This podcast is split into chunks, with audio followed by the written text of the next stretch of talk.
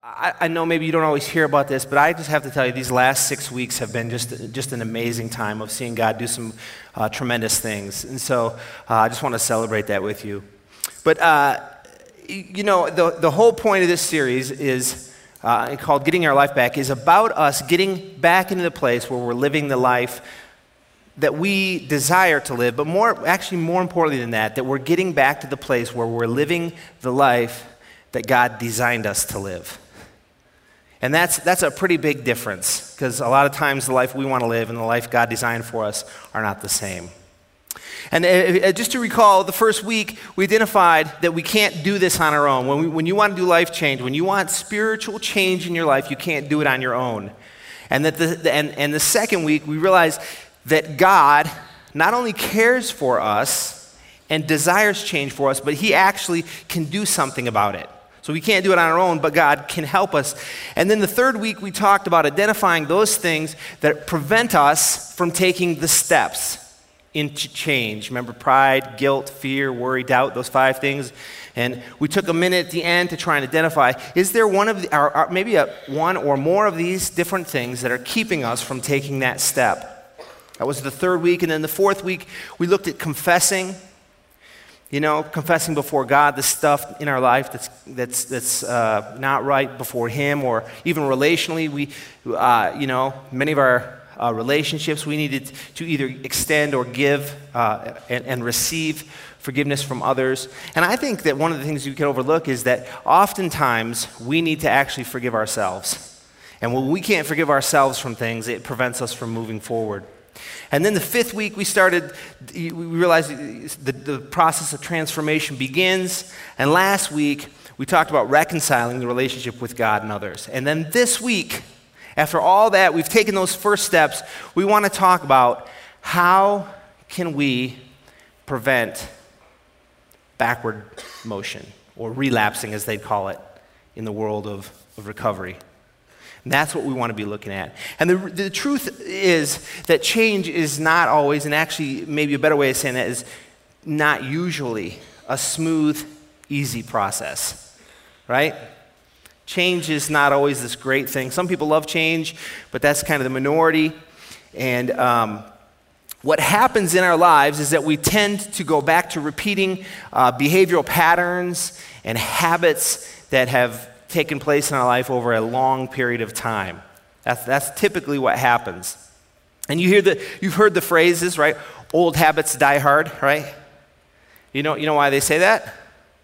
Because old habits die hard. That, that's why they say that. You know, January, what happens every January 1st? New Year's resolution. I, I was looking, uh, looking on the, uh, you know, un, Undying Truth uh, network, that's called the internet. And um, just doing a little research. It's printed, it's true. And uh, it says that 8% of New Year's resolutions, people, people actually follow through. 8%. So out of 100 people making resolutions, eight of them follow through. And actually, they say within the first six months, more than half have stopped. I, I was surprised. I, I thought that was quite optimistic, honestly. 8%. But even as optimistic as that is, you realize that we tend to be people who revert to old habits. The second you hear this phrase, time heals all wounds, right?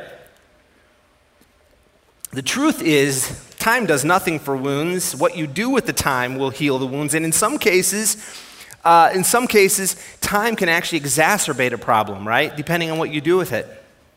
Depending on what happens during that time, it can, sometimes in relationships, it can make you become more bitter it can make you less healthy, depending on what you do. The third one I love is practice makes perfect. Did you know that's only true if your practice is perfect? Perfect practice makes perfect. I, I just realized this with guitar. I, uh, you know, obviously been playing for a lot of years. Well, to me at least. But I've been playing guitar for a lot of years, and I realize I have a lot of bad habits. And, and, and the problem is, I've just done these bad habits for so long that actually, one of the things, this is kind of sound nerdy, but I tried to change the way I hold the pick to the right way. Completely difficult. I felt like I was playing the guitar upside down or something.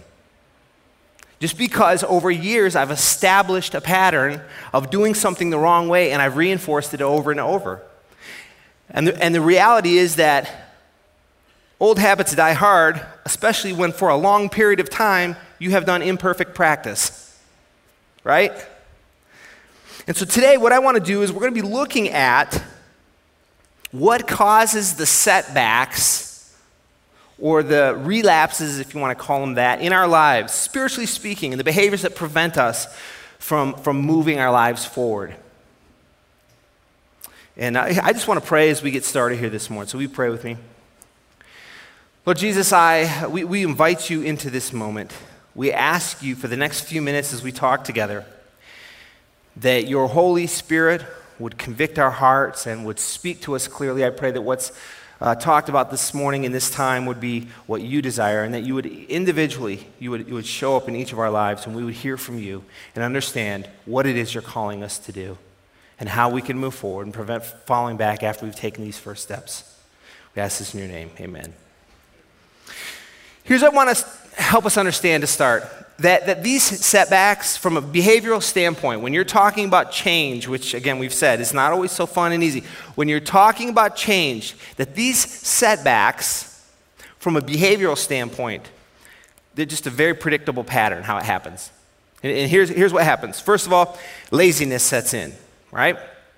So you start, what happens is you, you, you make a change, New Year's resolution, or you, as many of us have made over these last six weeks, we've made a commitment to try and uh, change a relationship or a habit or something that's preventing us from being what we want to be. And we start to see the results of that change. And it feels really good, right? We feel happy about it. We, we start to feel positive. And then we, we get comfortable with that change and we start thinking things like, actually, I don't really need more help. it's better than it used to be. Yeah, it's good enough, right? We get a little bit lazy. Then the next thing that happens is that we start to develop a convenient memory. Things are a little bit better than they used to be. We're kind of comfortable with the change. We start rationalizing. We say, oh, it wasn't that bad. We start to go, you know, actually, you know, it's like with the girlfriend, you break up with the girlfriend, and then you don't have a girlfriend. You're like, ah, it wasn't that bad. Maybe I should start dating again. And you start to forget actually how bad it was. No, she tried to throw an axe at me. That was bad, right? And then what happens after our, our, our, memory gets convenient, the next thing that happens is we let our guard down. And, and we go back to those places of temptation. You call the girlfriend, hey, just seeing what you're doing. What you doing? We go back to those relationships and the people that have helped us develop those bad patterns in our life. Rick Warren, uh, says this about relapse, and it's a very interesting quote. He says, You need to understand that the collapse is not the relapse. The catastrophe is not when relapse happens, it started much earlier. The catastrophe is simply the result of the pattern that happened. See, what happens with change, and this is Romans 12, right? Be transformed by the renewing of your mind. What happens is when we start to have these thought patterns, we get lazy, our memory gets convenient, and, and then, and then we, uh, we let our guard down. We start thinking differently, and it leads to a different pattern of behavior. And the problem isn't when the relapse happens, the problem is all these steps that ha- we allowed to happen before. Right? Does that make sense? So the question we want to look at is why do we revert to old patterns even when we know we want to change? And even when we know what the right thing is to do, why is it that we find ourselves reverting to our old habits? And I think that there are four reasons. And I'll just tell you this, by the way, this is just a just a just a random plug here. If you don't if you have the app, just go, open your app. You could all the notes are right in there. Just go to the Bible uh, and, and all the notes, the verses, and everything are in there. If you want to follow along that way, you can take notes in, the, in, in your app right there. So, uh, so four, four reasons that we, I believe we don't succeed in having long term change in our lives. The first is this we depend on our own strength. Remember, the first week in this series, we have to understand that we can't do it. Right? The first step is understanding I'm, I'm, I, I can't do it. Second week, we realize, well, God can. Third week, so we give it to God. We realize what's holding us back. We take that first step. And then we start to take credit for ourselves. We start to see the change, and then we start to say, well, you know what? I think I'm okay. I'm doing pretty good. I, I, I, I, I. See, we started with the realization that God is the thing that's going to help us make the change, and somehow we translate that into I'm making this change. So, really, if you understand the New Testament, it's uh, interesting. So, you have the Gospels, four different accounts of Jesus' life. Those are the first four books. Then you have Acts, which is sort of the history of the New Testament. Then at the very end, you have Revelation, which is a prophetic book. And then in the middle there, you have all of these, what they're called epistles. And an epistle is just simply uh, the wife of an apostle.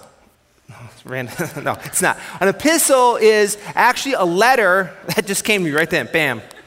Uh, an, um, an epistle is a letter that's written to a church addressing specific problems that are occurring in the church. And what's really interesting is that with a lot of these letters that we read, you read them, and if you know the background, you're like, yeah, that's my church. that's every church. Because we're people and we have problems. And this, was, this is what's so great about the Bible. We don't have, we're not facing these problems for the first time. God's word just says so much about it. And if we just go to his word, we can find solutions for these problems. But we come across one of these letters is the, the, the book of Galatians. It's a, it's a letter written to the church in, in Galatia. And it's written, you know, just maybe about 20 years after Christ. And what had happened in that church is that they had made these gains in coming to Christ, had accepted Christ into their life, and some false teaching had crept into the church, and that false teaching had led them back to a works based salvation. So, what happened is exactly what we're talking about. They depend on their own strength. And look at this verse that we find, Galatians 3, chapter 3, and it says this Are you so foolish after, become, after beginning by means of the Spirit? Are you now trying to finish by means of the flesh? That's the first reason we're not successful. Because we take the first step and then we try and take credit and we try and take ownership on our own of how to make the change happen. You know, we, uh, one of the struggles I'm guessing many of us have, I know I have this, we start to see the progress like we just talked about, and we, we were like, okay, I'm good. Hey, God, I'll ring you up when I need you again. I'm fine right now. Okay, I'm just telling you that's a recipe for failure.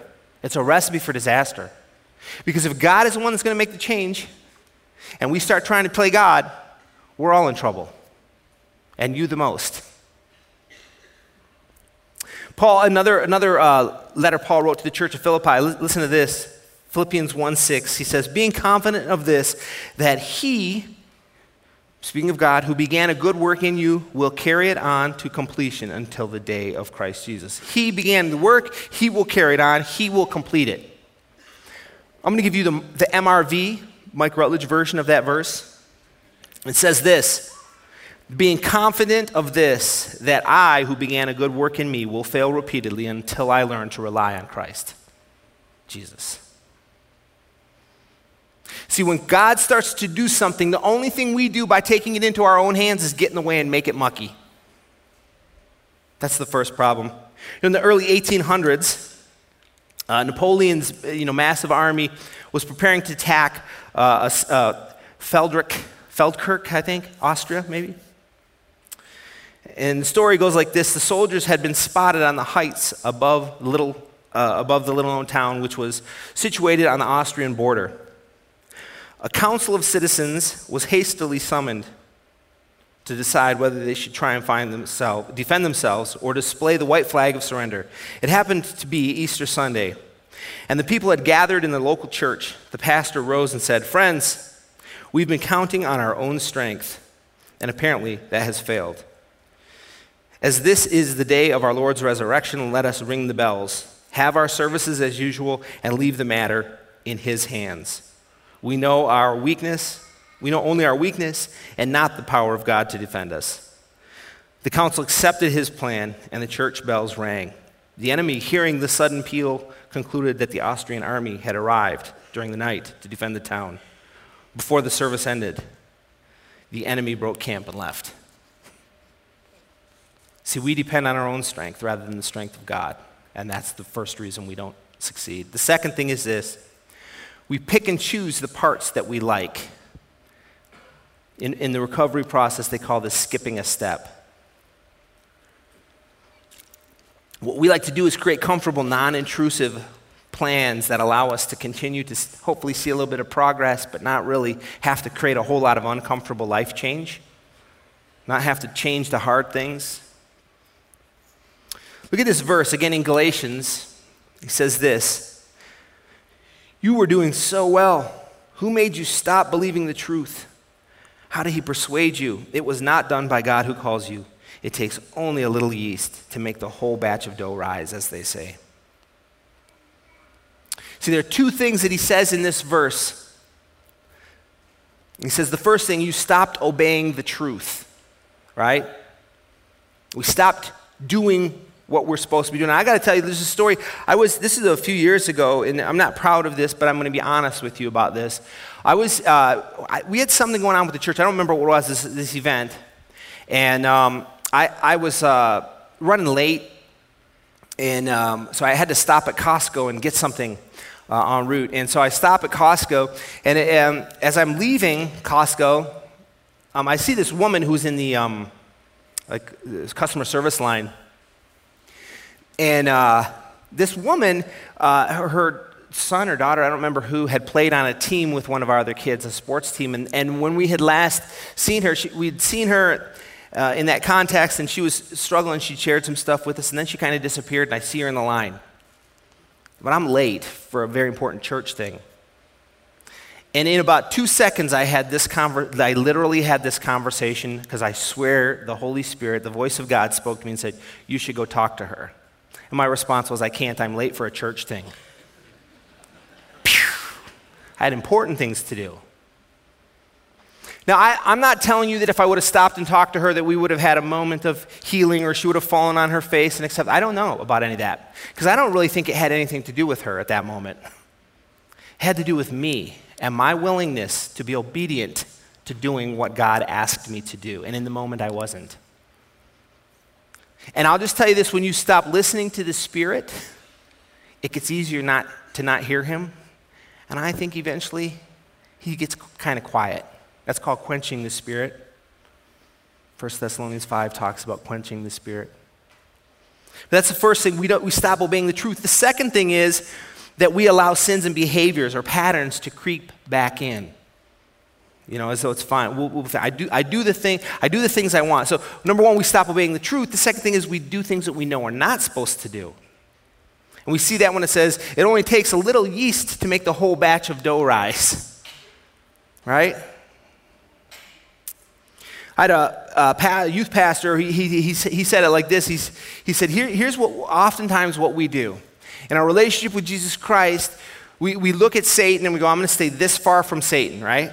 I'm just going to keep a safe distance from Satan. God's right here and I'm here. And he says, here, Here's the trick of Satan that's really simple.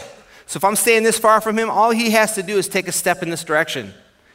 And I'm actually moving further away from God.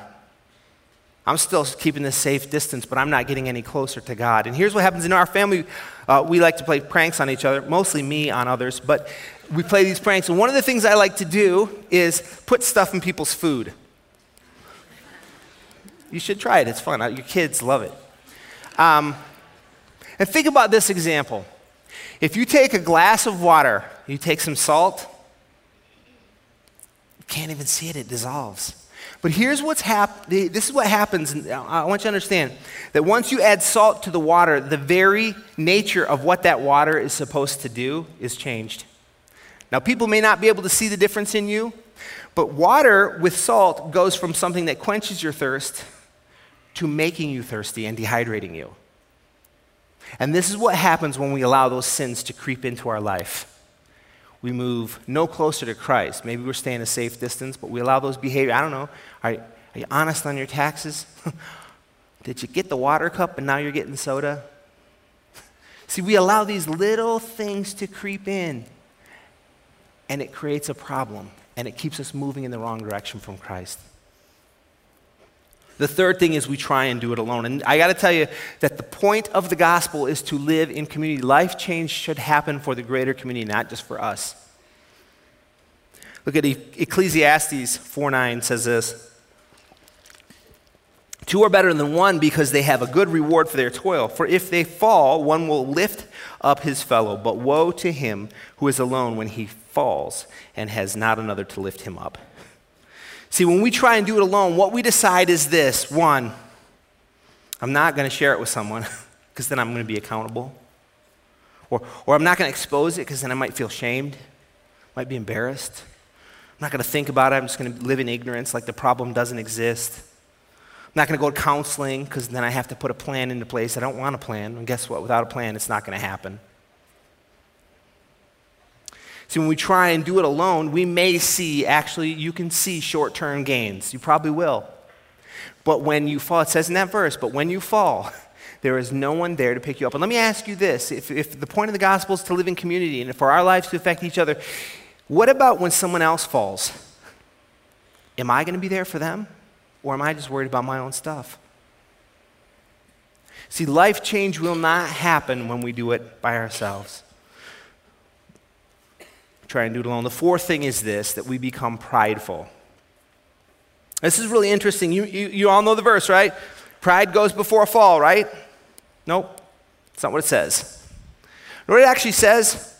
It says, pride goes before destruction, and a haughty spirit before a fall. Haughty, A U G H T Y, not O T T I E. Haughty spirit. So when we say pride goes f- before a fall, we're shortchanging the reality because what happens is pride is before destruction. Boom. If you start to become prideful, all of those gains that you've made will be destroyed. Not just, you won't just fall, they'll be destroyed. It's been said that pride is the only disease that makes everyone sick but the one who has it. In the summer of 1986, two ships collided in the Black Sea off the coast of Russia. Hundreds of passengers died as they were hurled into the icy waters below. News of the disaster was further darkened when an investigation revealed that the cause of the accident it wasn't techno- a technology problem like a radar malfunction or even thick fog. The cause was human stubbornness and pride. Each captain was aware of the other ship's presence.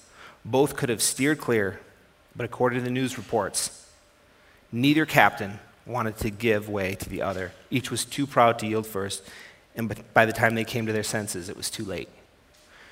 Pride, destruction. And here's the bummer about pride it, doesn't just it didn't just destroy those captains, did it? Hundreds of lives were lost as a result of two people's pride. It's really interesting. Uh, if you're watching the playoffs, Steph Curry, who's just this, he's just blowing it up. He's amazing. He received it. Did someone woot over there? okay. Um, he, he just was awarded the uh, MV, league MVP for the year. Check this out. Here's what he said in his, in his uh, acceptance speech. He said, I'm a little nervous. This is a tremendous honor. First and foremost, I have to thank my Lord and Savior Jesus Christ for blessing me with the talents to play this game, with a family that supports me day in and day out. I'm his humble servant right now. I can't say enough how important my faith is to how I play the game and who I am. So I'm just blessed and thankful for where I am. Here's the thing here's a guy who's at the top of the heap when it comes to the NBA, right? And he has the humility to understand he went on, by the way, to thank his father, his mother, his grandmother, his friend, his, his brothers, and his, all of his friends and coaches that helped him. See, here's, a, here's what happens with pride is it blocks our ability to get the true glimpse of ourselves. We only see the good. See, Steph Curry could see that it was the others investing in him that actually allowed him to get to where he was. Humility allows us to see ourselves as we truly are and see our faults and it makes us able to see what needs to change. You want to see the great example of pride? Greatest example of pride and how it failed? Isaiah 14 says this How you have fallen from heaven, O Lucifer, son of the morning. How you are cut down to the ground, you who weakened the nations. For you have said in your heart, I will ascend into heaven, I will exalt my throne above the stars of God. I will also sit on the mount of the congregation on the farther, farthest sides of the north. I will ascend above the heights of the clouds. I will be like the Most High. I, I, I, I, I. See, Satan, Lucifer, was the top ranking angel in heaven, but that wasn't good enough. See, he had a plan, he had a desire, and his desire was to be number one, not number two. And as a result, pride led to what? Destruction, thrown out of heaven. And let's tell you that when it comes to sin in our lives, there's not a single sin that is not the result of pride. We steal because we think we deserve something or we want something. We lie because we don't want to be exposed or we want to manipulate the truth. Pride is the root cause of every single sin. And I, every single sin, every single one. So, how can we be successful? How can we be successful? And I want to read just this and then I'm going to talk about a couple things. And this is Matthew 16 25 says this How can we be successful? For whoever would save his life will lose it, but whoever loses his life for my sake will find it. I want to share with you two stories that I think exemplify the way we can actually see life change happen and have it continue in our life. And it's through that verse that we just read in Matthew. It's through losing our life. The only way for us to see our dreams, our hopes, our desires come true is to let go of our dreams and hopes and desires and give them to God. It's very counterintuitive in the worldly, humanistic standpoint. Look at this passage with me. I'm going to read two, two accounts that are very similar. Matthew, uh, Mark chapter 14 says this. And while he, Jesus, was at Bethany in the house of Simon the leper, as he was reclining at a table, a woman with an alabaster flask of ointment of pure nard, very costly, and she broke it and poured it over his head. There were some who said to themselves indignantly, Why was this ointment wasted like that? For this ointment could have been sold for more than 300 denarii and given to the poor. They scolded her, but Jesus said, Leave her alone. Why do you trouble her? She has done a beautiful thing for me. For you will always have the poor with you, and whenever you want, you can do good for them, but you will not always have me. For she has done what she could. She has anointed my body beforehand for burial. And I say, uh, and truly I say to you, wherever the gospel is proclaimed in the whole world, what she has done will be told in memory of her. And then Judas Iscariot, who was one of the twelve, went out to the chief priests in order to betray him. And when they heard it, they were glad and they promised to give him money. And she sought, and he sought an opportunity to betray him. All right. Jesus is in Bethany, goes to this meal. This woman comes up. She has uh, this alabaster jar filled with nard, worth about a year's wage, basically, is what it was worth for a common working man. Let me just ask you a few questions. What's so significant about that experience that, make, that he says, I tell you, wherever the gospel is proclaimed in the whole world, what she has done will be told in memory. She will be memorialized for this act. Why is that? Well, let's just talk about why she has a year's worth of, like this perfume or this incense.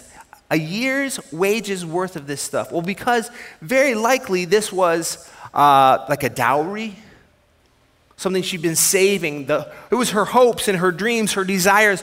One day she's going to have a husband and a family, and this was the dowry that was going to allow her to get there. And what does she do in this moment?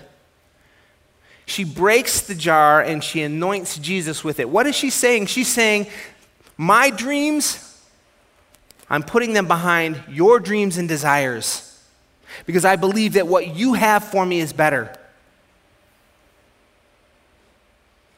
A year, think about this a year's worth of wages she just gives to Jesus right then.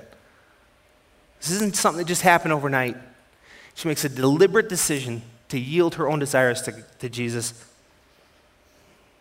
What she saw in Jesus was something much better than what she had for herself.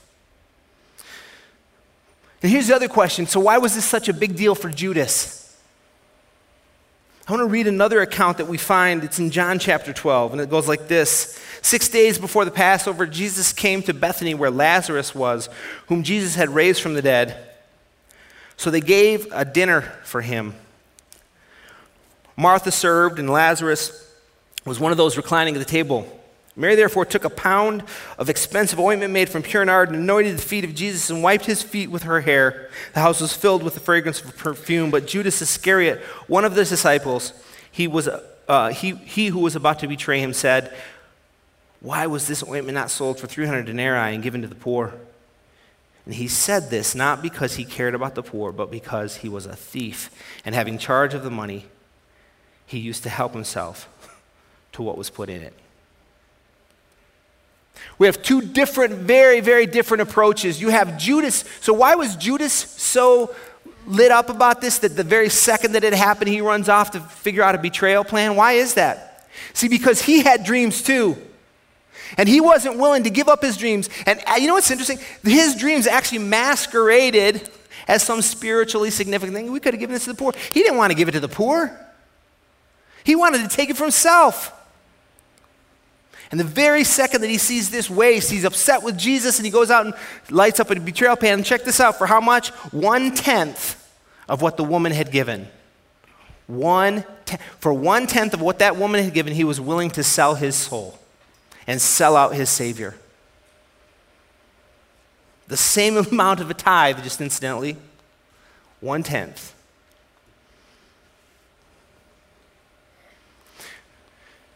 Here, here's what I want us to understand. Josh, maybe you bring that stuff forward for me if you would. I, I, want, I want to demonstrate. I saw this, uh, actually, Josh sent this link to me, and I think that, he, so, so how can we be successful? Here's what I'm telling you we will only achieve what we desire, and our, our dreams, our desires, our hopes, those changes that we're looking for in our life will only happen when we lay them down before Christ.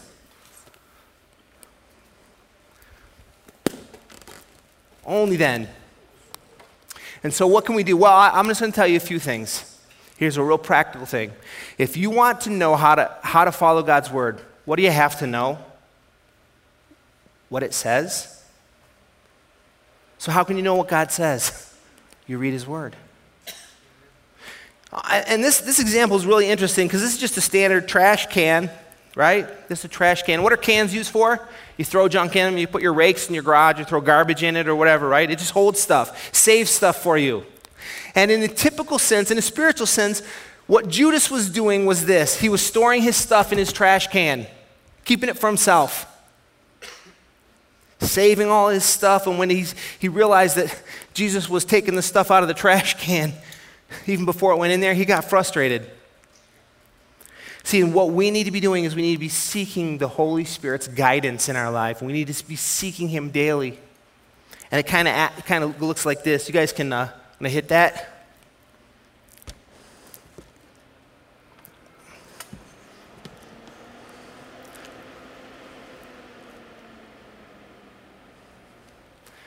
So check this out. See, if we just fill ourselves up with the junk in our lives, right? We just become whatever trash can that's holding stuff.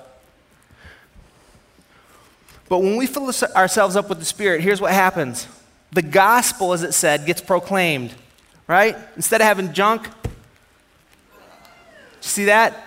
This is the God. We fill up with the Holy Spirit, we fill up with His power, His presence, His teaching, and the gospel is proclaimed.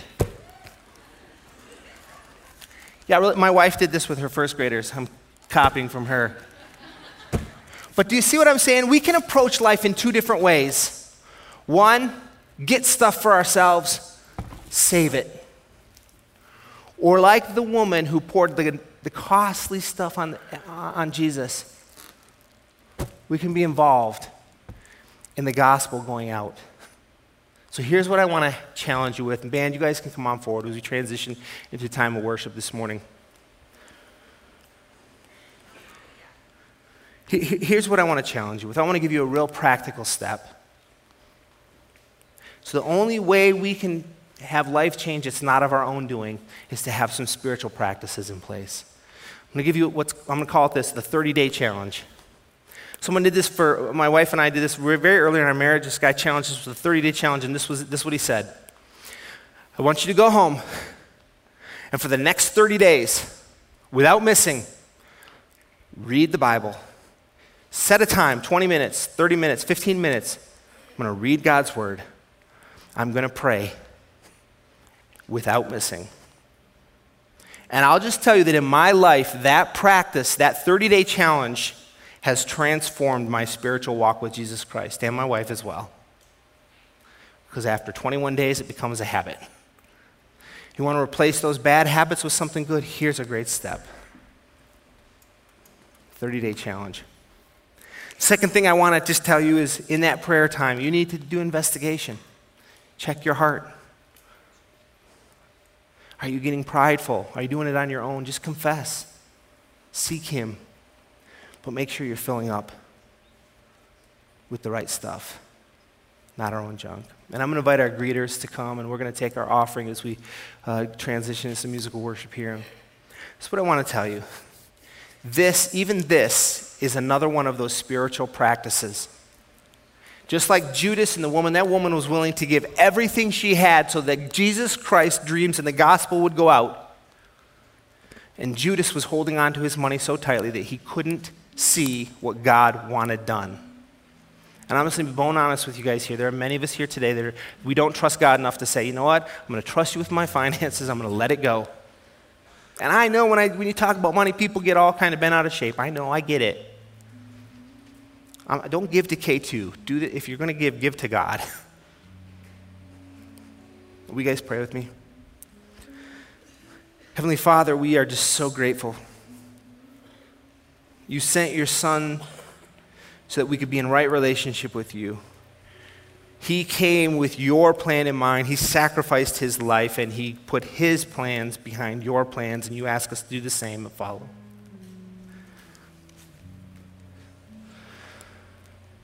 We just ask that in this moment you would speak to us. What are you, what are you saying to us?